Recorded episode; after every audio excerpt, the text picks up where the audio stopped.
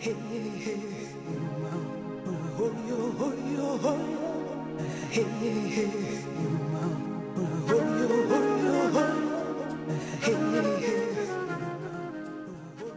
morning. I'm your host, Claudia Shamba, welcoming you to the August 1, 2017 edition of Ask a Leader.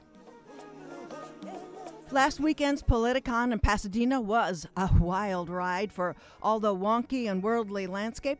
I was surprised to meet folks who didn't know their member of Congress or never met a legit refugee, but they sure had opinions about refugees.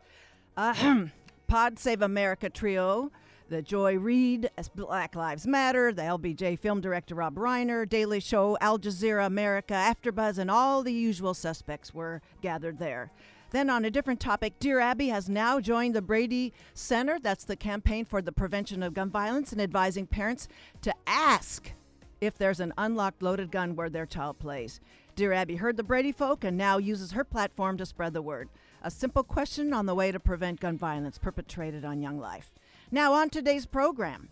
We'll devote the whole hour toward the withering yet present legacy of the Navajo, Hopi, Ute, Mountain Ute, and Ute and Pueblo tribes we shall contemplate the sacred terrain with Angelo Baca, Native American documentary filmmaker, and Matthew Campbell, staff attorney for the Native American Rights Fund, as they take up their respective and varied efforts to preserve the recently designated U.S. national monument in southeast Utah known as Bears Ears or Shash Jáa. I'm going to hope I say it right.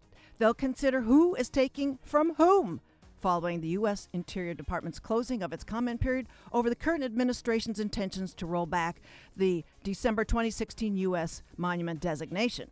If some of this makes you consider more deeply what is beneath the ground you live, work, and play upon, then mission partially accomplished. We'll be right back after a short station break.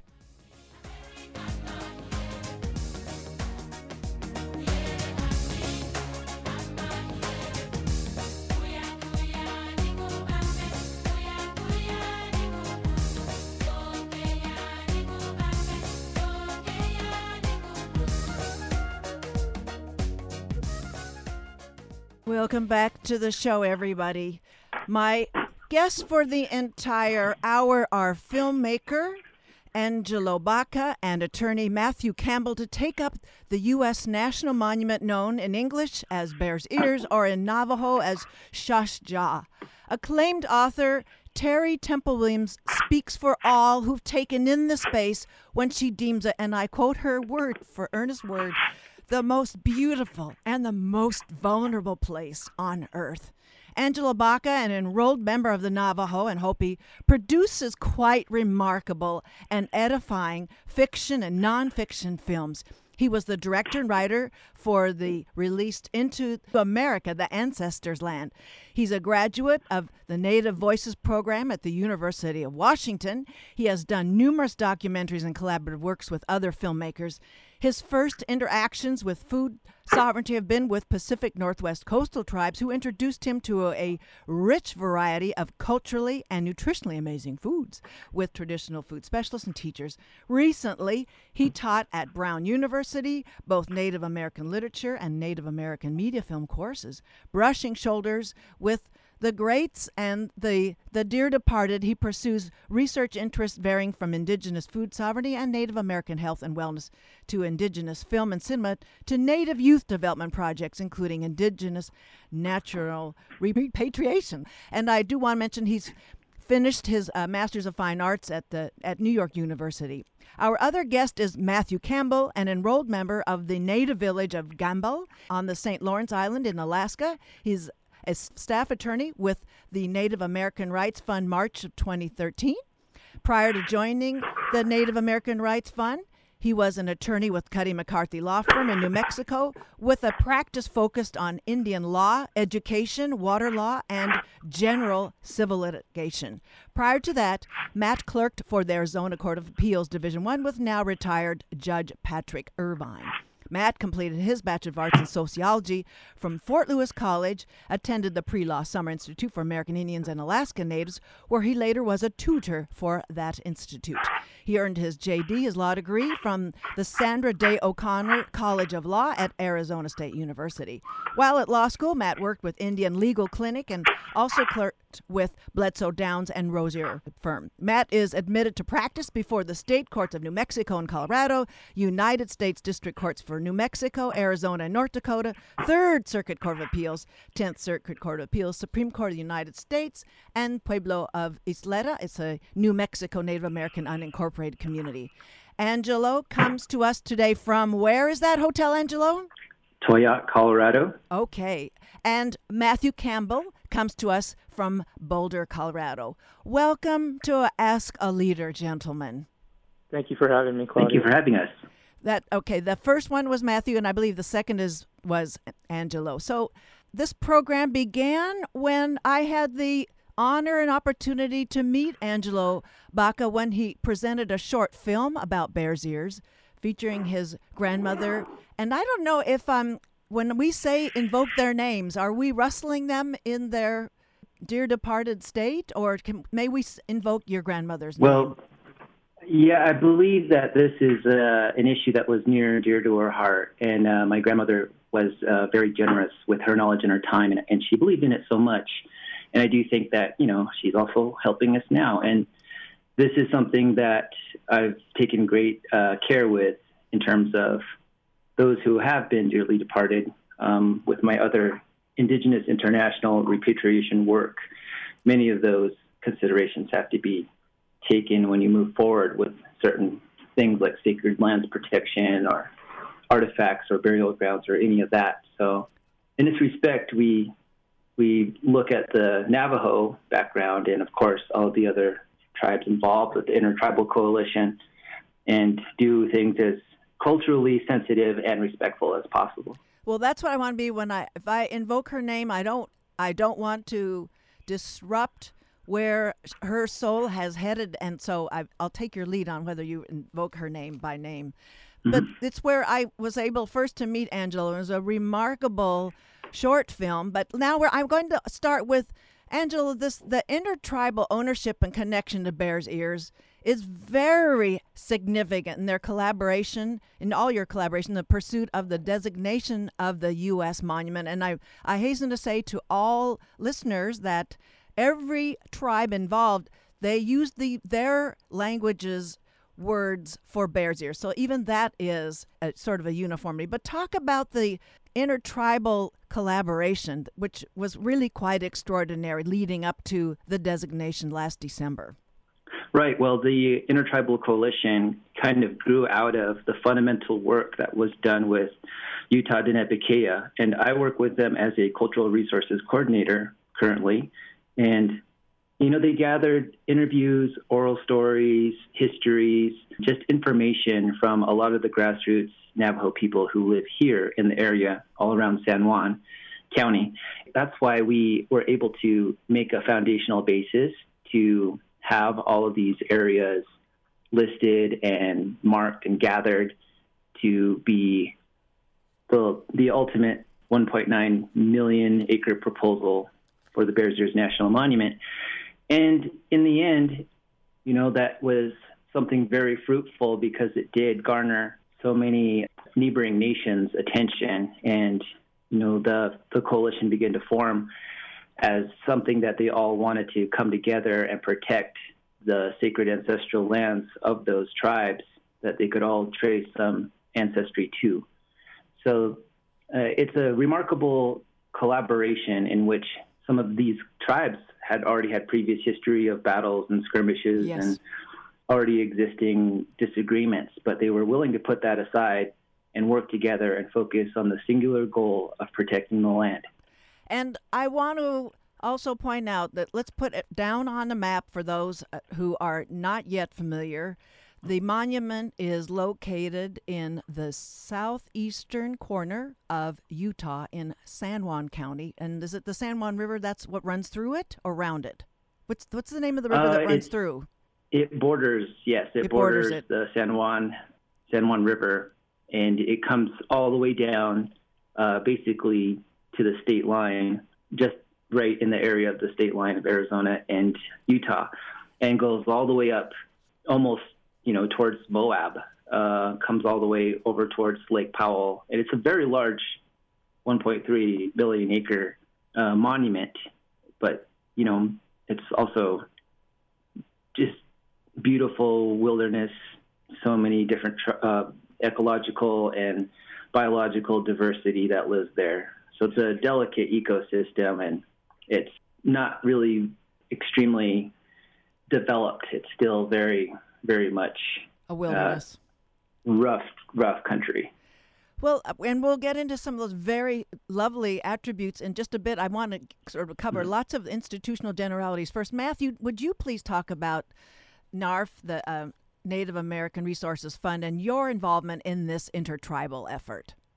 Sure, Claudia. Thank you. The, the Native American Rights Fund was founded in 1970, and it's the oldest and largest nonprofit law firm dedicated to asserting and defending the rights of Indian tribes, organizations, and individuals nationwide. Early in, in NARF's existence, they developed a steering committee that set forth the five major priorities for the organization. And typically, when we take on certain cases, due to our limited resources, they must fit in with the five different priorities, which are to preserve tribal existence, protect tribal natural resources, promote Native American human rights, hold governments accountable to Native Americans, as well as develop Indian law and educate the public about Indian rights, laws, and issues so I, I was very honored and pleased to be able to work here at NARF and as well as to work with the Bears Ears Intertribal Coalition. Uh, NARF, we represent three of the tribes on the coalition. We represent the Pueblo of Zuni, the Hopi tribe, and the Ute Mountain Ute tribe, which are three of the tribes on the coalition. And we started working with the coalition just this year, but we've been monitoring and, and supporting the coalition in their development their proposal and working with the administration to push for uh, the Bears Ears National Monument. And I think it's worth echoing uh, what Angelo mentioned about yes. the Utah Diné Bikéyah's work to really push for the Bears Ears National Monument because it was an intensive cultural mapping work that I'm sure we can talk more about, but it included experts in ecology, biology, anthropology, archaeology, public policy, and, and many different areas of scientific and other academic expert fields really helped to push for the boundaries of the Bears Ears National Monument and why it is such an important area scientifically and historically uh, to be protected under the Antiquities Act. So I'm sure we'll get into more of that, but I just wanted to echo, you know, the importance of UDB, Utah Diné Bikéyah's work starting in roughly 2010 to push for uh, the Bears Ears National Monument. So, the vulnerable aspect that I mentioned earlier, it's about the there are at least a, estimate. There's an estimate of hundred thousand archaeological features in there in uh, uh, artifacts around the monument. There's the ecologically sensitive areas, and there's increasing evidence of plundering of the archaeological specimens, among other things. So the, the press is on to to see it's not only maintaining the monuments designation, but to maintain the oversight, the, uh, the the preservation and the resource management of this area. So I I want to find out uh, what I, I I'd like to bring up is a little cultural background that makes for this political critical cri- sort of schism here is that Angelo has done some really interesting work on the deeply institutionalized explanation that the Mormons bring to who who's owned what and and who's who belongs to these lands, which it it, it the Mormon relationship and the Mormon historical explanation as a way of undermining the claims of whose history is here, and it this personal history is integral to one's self-esteem, as it's mentioned in your interviews in your earlier film. I'd like you to talk about Angelo the importance of history grounding the individual, how that happens, how that gets done at Bears Ears? Well, I think Bears Ears is significant for a lot of the uh, ties to, you know, not just place and and family and communities, but you know also culturally. Like you can you can understand that a lot of the stories that exist in many of these communities, they have some association, some some tie back to Bears Ears, whether that's native or non-native. They can all tell you about trails that they took or places that they harvest, places that they go for hunting or prayer or ceremony or wood collection. And that's really significant because, you know, as you're saying, there is sort of a political tug of war with who's represented and who's not. So whenever you talking you're talking about heritage or the past or monuments, you're really talking about whose history is being represented, who is being put at the forefront and seeing being seen as a visible entity. So it's kind of like always considering, you know, who gets to have a voice and who gets to be represented, who is left out and why are they left out, and what kind of visibility exists there, and why does why does that matter? Why is that important? So the significance of the Bears Ears National Monument is really written into the proclamation now, the legislative piece of that, in a way that has never been done before. As you've said, the tribes have listed, they have listed in there the names, the name of Bears Ears in those languages. And they're, and they're all Bears Ears. They all say Bears Ears. So separately, independently, they've come to that conclusion that they all agree and they know that to be a sacred place called Bears Ears. So that's significant in in of itself because you know native languages are not represented very well. We're not represented in the archive very well. We're not represented in law very well. In fact, we're we're often an afterthought. So it also comes back to this whole you know settler colonial imposition upon our communities in legal, economic, historical, and uh, political ways. And so we're always having to navigate these larger systems that never had us in consideration from the beginning. For those of you who've just joined us, my guests here on Ask Leader are Angelo Baca, Native American documentary filmmaker, and Native American Resources Fund staff attorney Matthew Campbell, who works directly with the Bears Ears Intertribal Coalition. We're talking about what is this sacred place, this now U.S. national monument designated last December by the Obama administration.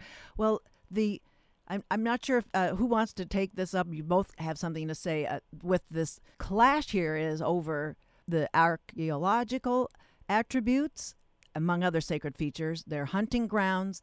There's medicinal plants and other uh, uh, other plants versus the impacts of mineral extraction, cattle ranching, development, and as I mentioned earlier, relics that are being pillaged.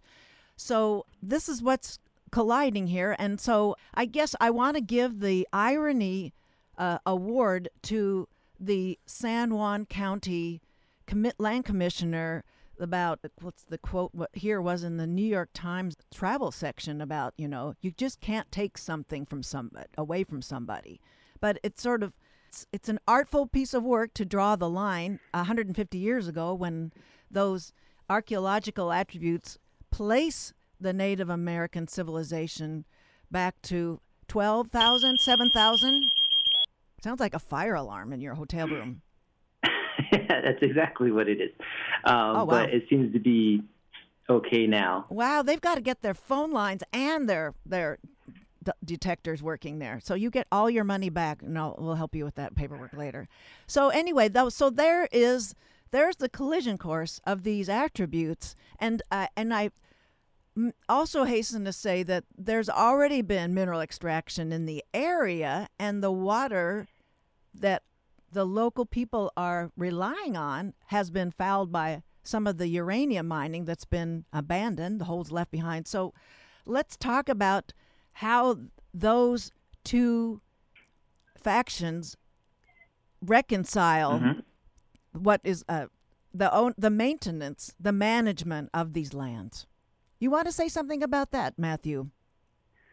Sure. Well, you know, I, a lot of times when we do this kind of sacred places work protection, I like to give a little background to let people know what we're what are we really talking about. Yes. And, and Angelo mentioned it a little bit, but I mean, with the the Hopi people and the Zuni people, what we're talking about is the history of their people. Like Angelo mentioned, they have stories that go, oral traditions that go all the way back to the Bears Ears region, and still mention places within that region. And with the Hopi and Zuni, there were clans from their pueblos that went north into the Bears Ears region and created these villages, created these sites, and and lived there for many, many hundreds of years. And when they traveled south to where the Hopi now are and where the Pueblo of Zuni now are, they have these migration routes that the, the Pueblos and the Hopi can still trace back to these trails and these migration routes from their historic clans that were traveling in these areas.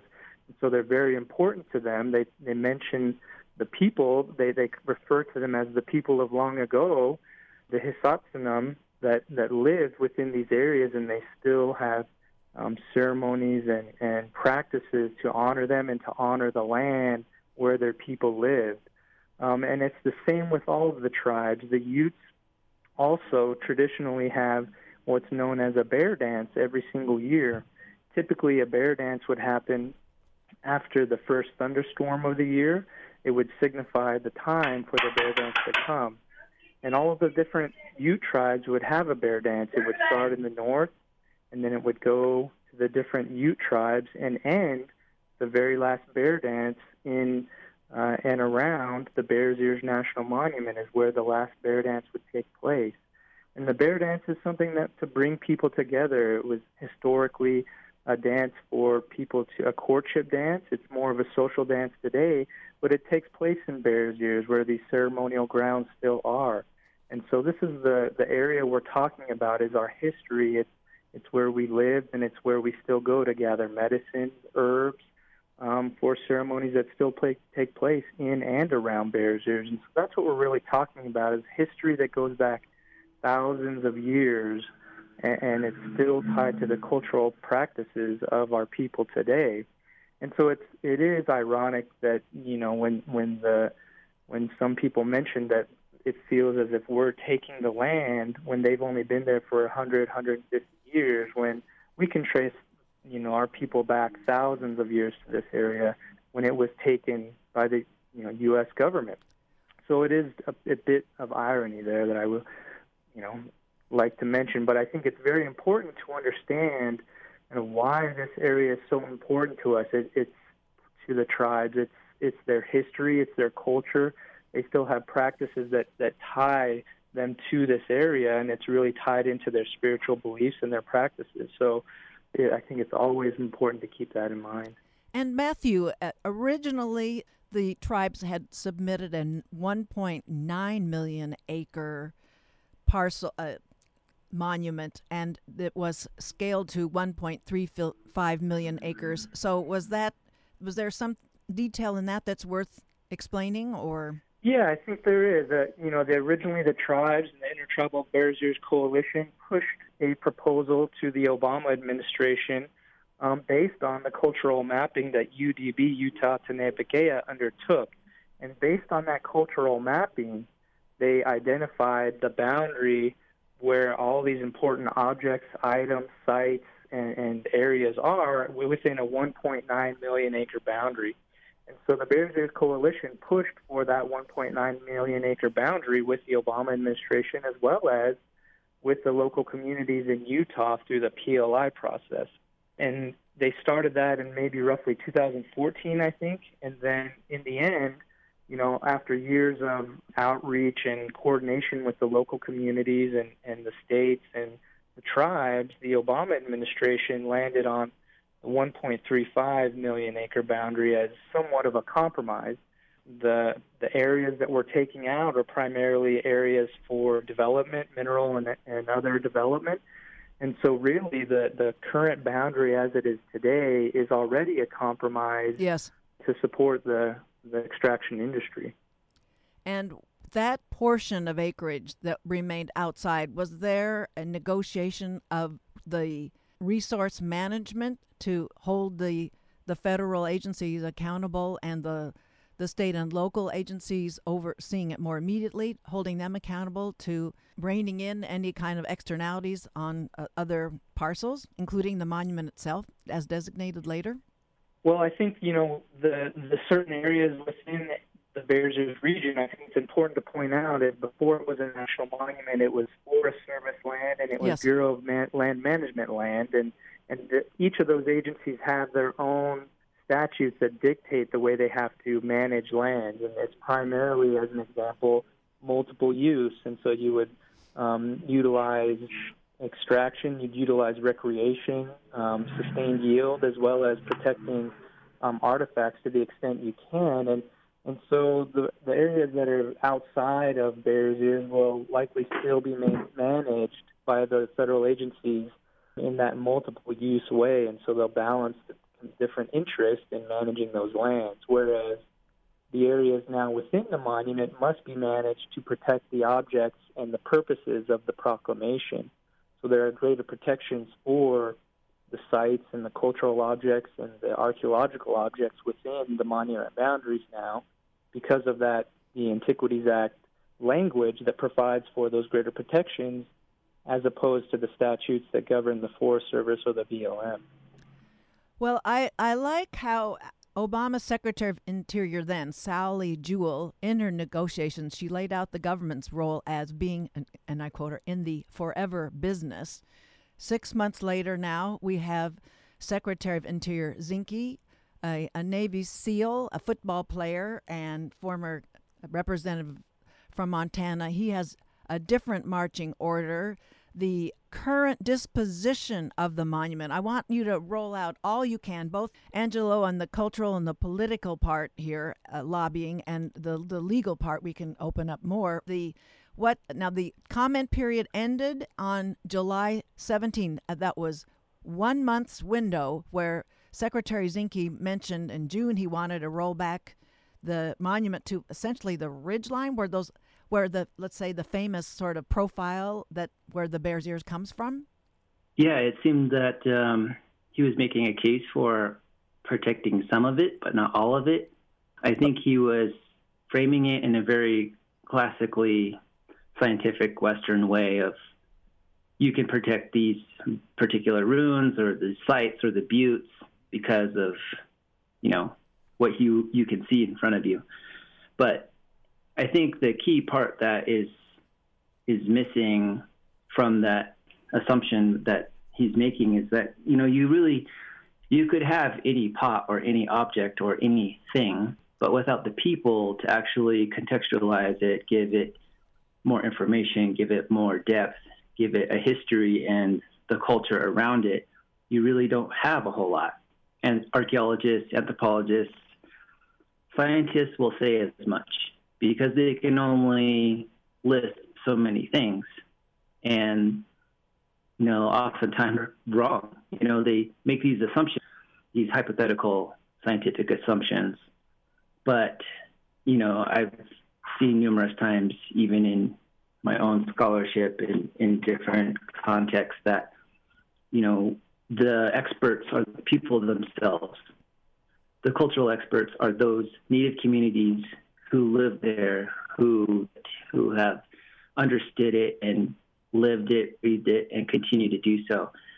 In that way, I think the perspective of that government view is very limited, and that's why the language in the proclamation, traditional knowledge with the communities in Bears Ears is so significant because it stands for something that's unprecedented and has been done before and is a collaborative management plan.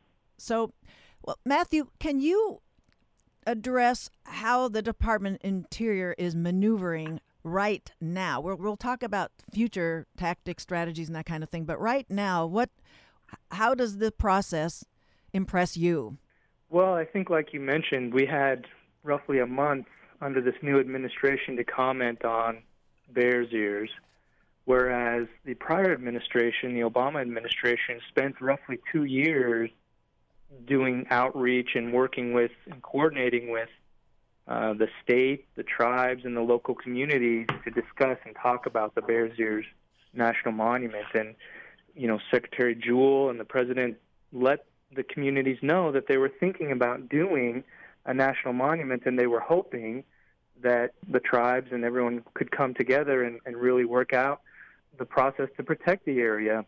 And so this this truncated review period that is going on right now is really it's not it's uncalled for for one. The, the antiquities act does not authorize any review of any national monument so there's no statutory authority for this. There's no precedent for this type of review. No precedent um, at all.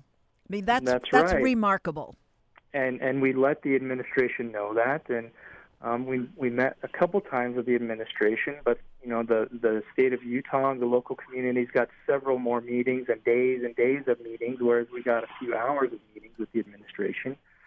Um, and in in the end, in his interim recommendation, Secretary Zinke has already tipped his hat that he's thinking about recommending modifying the boundaries of Bears Ears, and so we disagree with that wholeheartedly, and we will um, take every step necessary to protect Bears Ears and defend it uh, going forward. Well, and we have the the legislators, the, rep, the federal representatives, uh, that is uh, Senator Orrin Hatch, and who, the co- congressman represent the area is now the name escapes me. Anyway, the congressman that they're, I, I, as I would say, they're working their manifest destiny a bit by proclaiming. I'm going to quote Senator Hatch mentioned when he was showing Secretary Zinke around Bears Ears that quote the indians they don't fully understand that a lot of things that they currently take for granted on those lands they won't be able to do if it's made clearly into a monument or a wilderness. Once you put a monument there you do restrict a lot of things that could be done and that includes use of land. Just take my word for it. But that's that's more provocation than fact correct matthew? Yeah this really harkens back into a, this paternalistic notion that we know what's best for you, so trust us.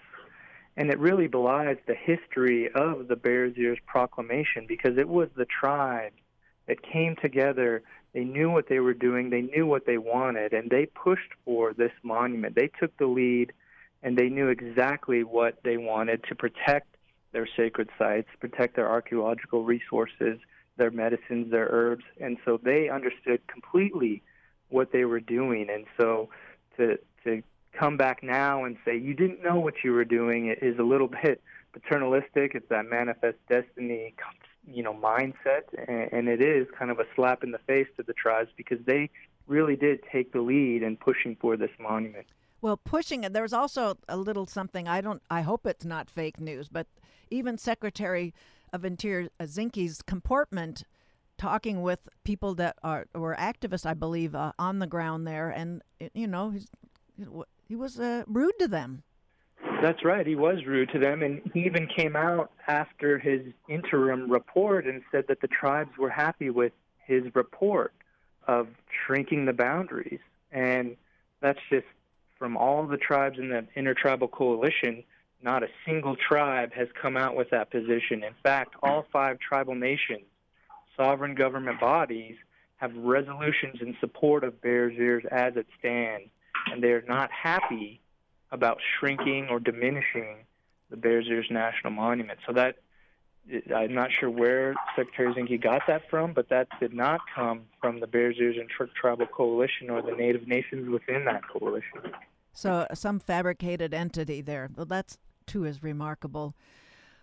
Well, the legal challenges are coming, and I don't think it's a. I mean, there's innumerable resources I'm imagining that the ilk like the Sutherland Institute is going to be bringing to this post comment period. Uh, what will do you see the challenge to the rolling back? You talked about the Antiquities Act won't permit this, but there's so many different ways this administration could undermine that monuments designation. So what what kind of legal work, what kind of political strategies you two uh, have you envisioned for this step forward? Well, you know, this is Matt, and I, I certainly would take a stab at that and let Please. Angelo also talk about the political strategies. But um, as you mentioned, the Antiquities Act does not allow presidents to modify or revoke national monuments once they've been created. If you look at the plain language of the statute, it's very clear. Congress delegated to the president authority to reserve national monuments and create them, but it's there is no language that he can modify or revoke national monuments like there is that language in some other statutes that are very, that are somewhat similar to the Antiquities Act.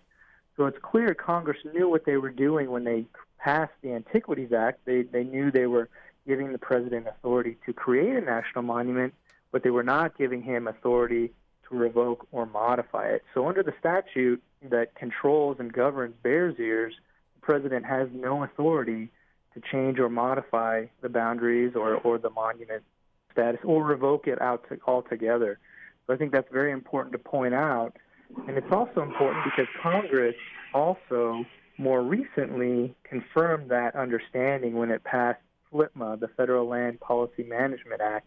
There's a provision in there that outright states that it's only Congress that can revoke or modify national monuments. And so since that since FLPMA was passed, no president has tried to revoke or modify a national monument, and I think that really is powerful um, evidence to show that the, you know Congress spoke on this. The president's authority is very limited, and he has no authority to revoke or modify a national monument.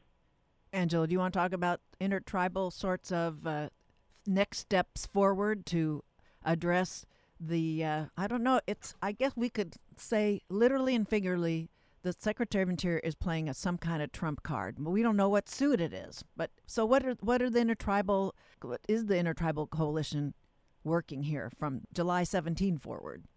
Well, I think it's important to understand how we got to this point. Right. And you know what you said with Secretary Jewell. Like she actually came out there. She came out to Bears Ears during our gathering. She met with the people. She met with the leaders uh, she met my grandmother. She talked to oh. my grandmother. She was the oldest one there at, at Bears Ears. And we had a discussion. As a matter of fact, she has a minute or two in my film where she granted me an interview. Yes. And that kind of access is incredible and amazing. And she was somebody approachable, available, and open, and willing to listen to all the sides. And so much so that they even had a whole meeting over at Bluff for public comment. And, you know, that was just, it was packed. It was just filled with hundreds of people. Uh, the line was going all the way out the door into the street and into the into the sides of of that space where you know she was holding this meeting and yes. it brought so many people together and in that meeting you could actually see where people were coming from what they were saying what they were feeling everything from you know vehement negative things to very positive, uh, inclusive, and and uh, collaborative statements. And so that's kind of I think where you know the the cue can be taken is from the tribal leadership. You know, they were willing to put aside differences and work together. Right. And not just them, but also the government, you know, all the way up to former Secretary Jewell, she was willing to talk with people and meet with them because it was done in a respectful manner. It was done with civility and discourse and conversation, and she was hearing both sides. And I think that's really the direction that we were hoping that things would go, and in the direction we still hope things can go in. So, Matthew, what's where are you taking this case now? I, case I don't mean in terms of a, a formal legal case, but where what are your strategies this day forward? Well, you know, to this point, we've submitted comments to Secretary Zinke, putting forth our position and letting him know that there is no authority to do anything to the Bears Ears National Monument. You can't change the boundaries, you can't modify it, you can't revoke it. And we also met, they met with Secretary Zinke to let him know that in person and then his interim report came out, and we submitted further supplemental comments addressing his report and letting him know that we weren't happy with the, his interim recommendations, that the the proclamation as it is is very good, and we're very happy with the collaborative management that it calls for. It incorporates the tribes and the tribal coalition as a commission to provide traditional knowledge in managing the land. And so at this point, we are just waiting, you know, and again, we let him know also that there is no authority to revoke again. And so at this point, we're waiting to see what the final recommendation from Secretary Zinke will be on August 24th. Okay, that's and important. really, date. that will dictate our move forward is what the final recommendation will be. So, are you keeping an eye on what Office of Public Budget Management Mick Mulvaney's uh, contribution might be in the the management of any entity at Bears Ears? Well, I think OMB has some oversight and you know appropriations, of course, but our focus is on the legal side, the legal front, yes. not necessarily the political as much. We want to put the pressure on Secretary Zinke to okay. let him know legally there is no precedent for this and there is no authority for this. And so our focus has been there. I know that the tribes have been working on the political front to work with their delegations, to work with their congressional delegations to to promote Bears Ears and, and protect it. And so um, I think that's what the plan is going forward. We want it, we have to work together to promote and protect Bears Ears, and that's what we're going to do. We're going to defend it at all costs. In the court of public opinion, the recent Salt Lake Tribune polls showed that Utahns are essentially evenly split on the, the size of Bears Ears, covering this, as we said, 1.35 million acres in San Juan County. 42% agree with Zinke that the monument is too big, 39% disagree, and 19% don't know. What is that telling us? Well, I think it signals that there's not enough information. Utahns don't really know that much about Bears Ears, and what they do hear is often negatively represented in the press. And more to that point, when you do look at what's being put out, I would say, you know, less than a quarter of that even mentions the tribes. It even mentions it barely ever touches upon the leadership and how involved they were and how they are the ones who are taking that initiative to make the monument and why it's so important for us.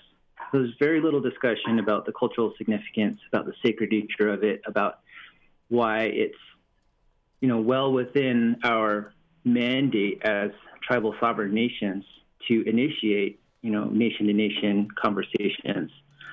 So this is something I think that people can understand that Bears Ears is a good thing, but they don't know enough about the details. There's not enough information there's not enough of the familiarity with both tribes, sacred lands protections, and the, the sovereignty of tribes in for for them to make really a, a, more detailed decision on that. For those of you who've just joined us, we'll get back to you, Matthew, on that one. Uh, that my guests are Angelo Baca, Native American documentary filmmaker, and Native American Resources Fund staff attorney Matthew Campbell. We're talking about the Bears Ears U.S. National Monument under consideration for a, a tr- well, it's a trimming, but as we've talked about the, with the Antiquities Act, you don't you don't trim it legally. You don't change boundaries legally, but the concern is about de facto ways of trimming it in terms of resource management. Well, I guess I mean I I make fun of uh, my radial medium saying acknowledging the limits. I do lots of visual things on here. Now I want to do an olfactory one. I, have I've been curious about this while I've been preparing for this program. Angelo, and I, and maybe you do to know to Matthew. What does it smell like? What are the smells at Bears Ears? Angelo? Yes, I think um, you know. I actually just came back from there yesterday, and oh? it's funny that you said that because I can smell ponderosa pines, I can smell sand, red rock, sage, yucca. There's just so many beautiful scents and sounds and sensations that I experienced in that one day that I was there because all the storms came in and there were clouds on the horizon and you could feel the wind picking up and just right at the hottest point when it was just about to like feel like you couldn't take it anymore then the rains opened up and the skies let loose all their blessings of rain on the land. There's just so many things that I could not really describe to you accurately. You have to go there and be there and experience it yourself. This is one of the very few times where you have all these tribal communities expressing an invitation for people to come to the place, to understand it, to experience it, and to see for themselves why it's such a special and sacred place and worthy of protection. Well, in in the the times that we're going through, this the whole healing aspect of what this monument offers, it makes it seem like it's more more potent and more necessary than ever. And I I I guess we can talk to our attorney Matthew. So when we protect something to this extent, how might we still get to approach and uh, take in and enjoy the monument? How what's legally what's a legal activity there? well, I think it's it's interest, important to remember what the purposes of the Antiquities Act is, and that's to protect historic and scientific objects, which, as we've talked, there are over 100,000 and likely many more right.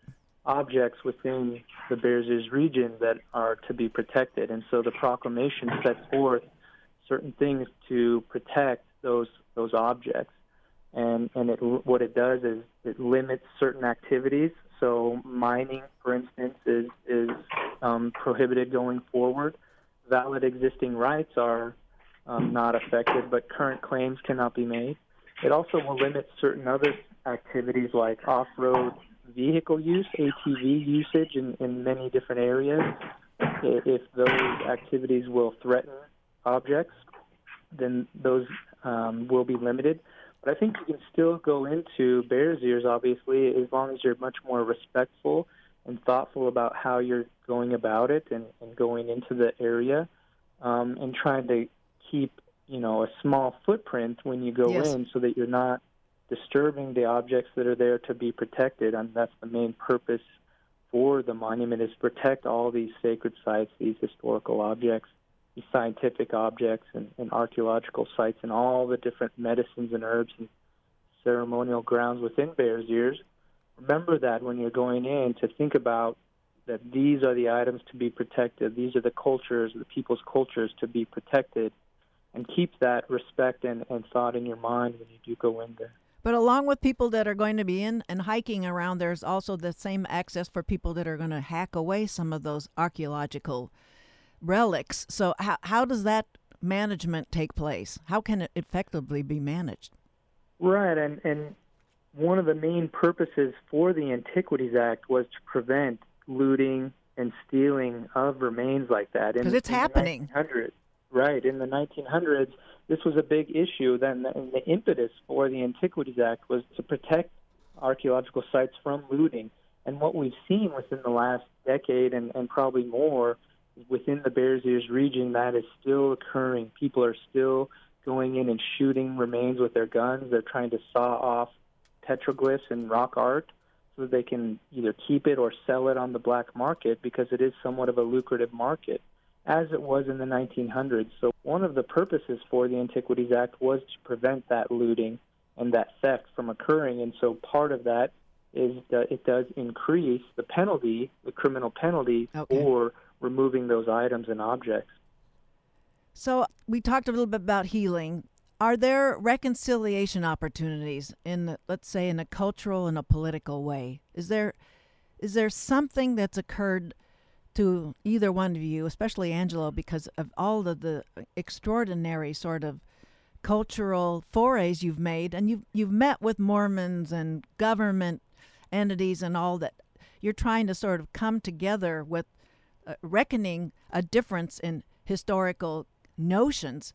What kind of reconciliation opportunities are you looking at, Angelo? And and maybe there's legal reconciliation yeah. too, Matthew. Well, I mean, I think it can start small, right? Like you always have to meet people where they're at when you're trying to affect um, long-term change.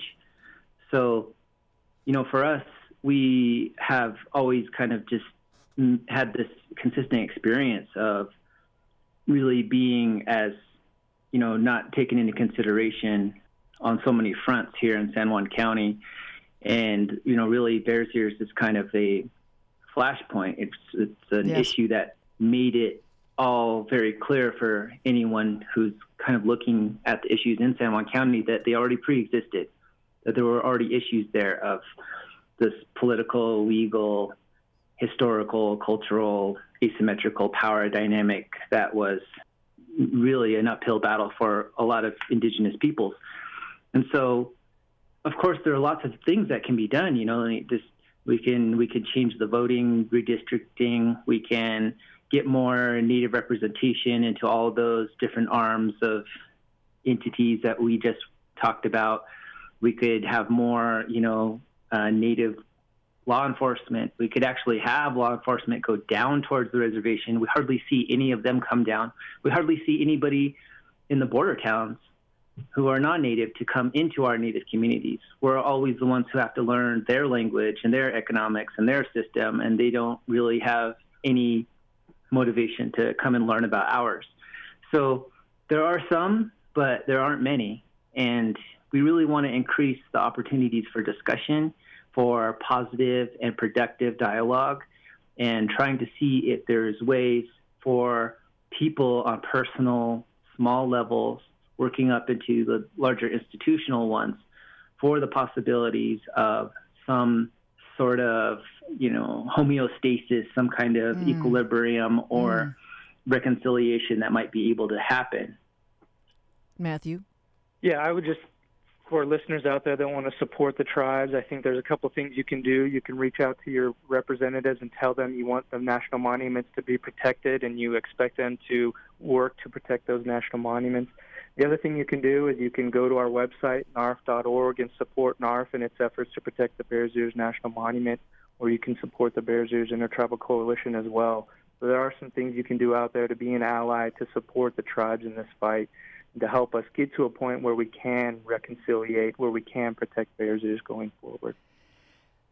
So I want to know, Angelo, are you documenting what's happening now? Are you going to be making a film about these latest developments? Uh, I would like to make films as, mit- as much as possible um, about all the little side stories, all the histories that haven't been represented in film, all the chunks of you know stories in history that are missing from the books and from the archives and from documents in other films. Like there's so much that I realize is here that people don't know about, eh, including some of the people who live here don't Really? know about. And so it would be great to actually bring those stories forward. Well, I really want to thank both of you for being a part of the oral tradition here on Ask a Leader and taking the time to be with us today with so much that you've got to work on. Thank you very much, Angelo Baca and Matthew Campbell, for being on this program today. Thank you, Claudia. Claudia. That was my guests were Matthew Campbell, Native American Resources Fund, and Angelo Baca, Navajo filmmaker, documentary maker, storyteller.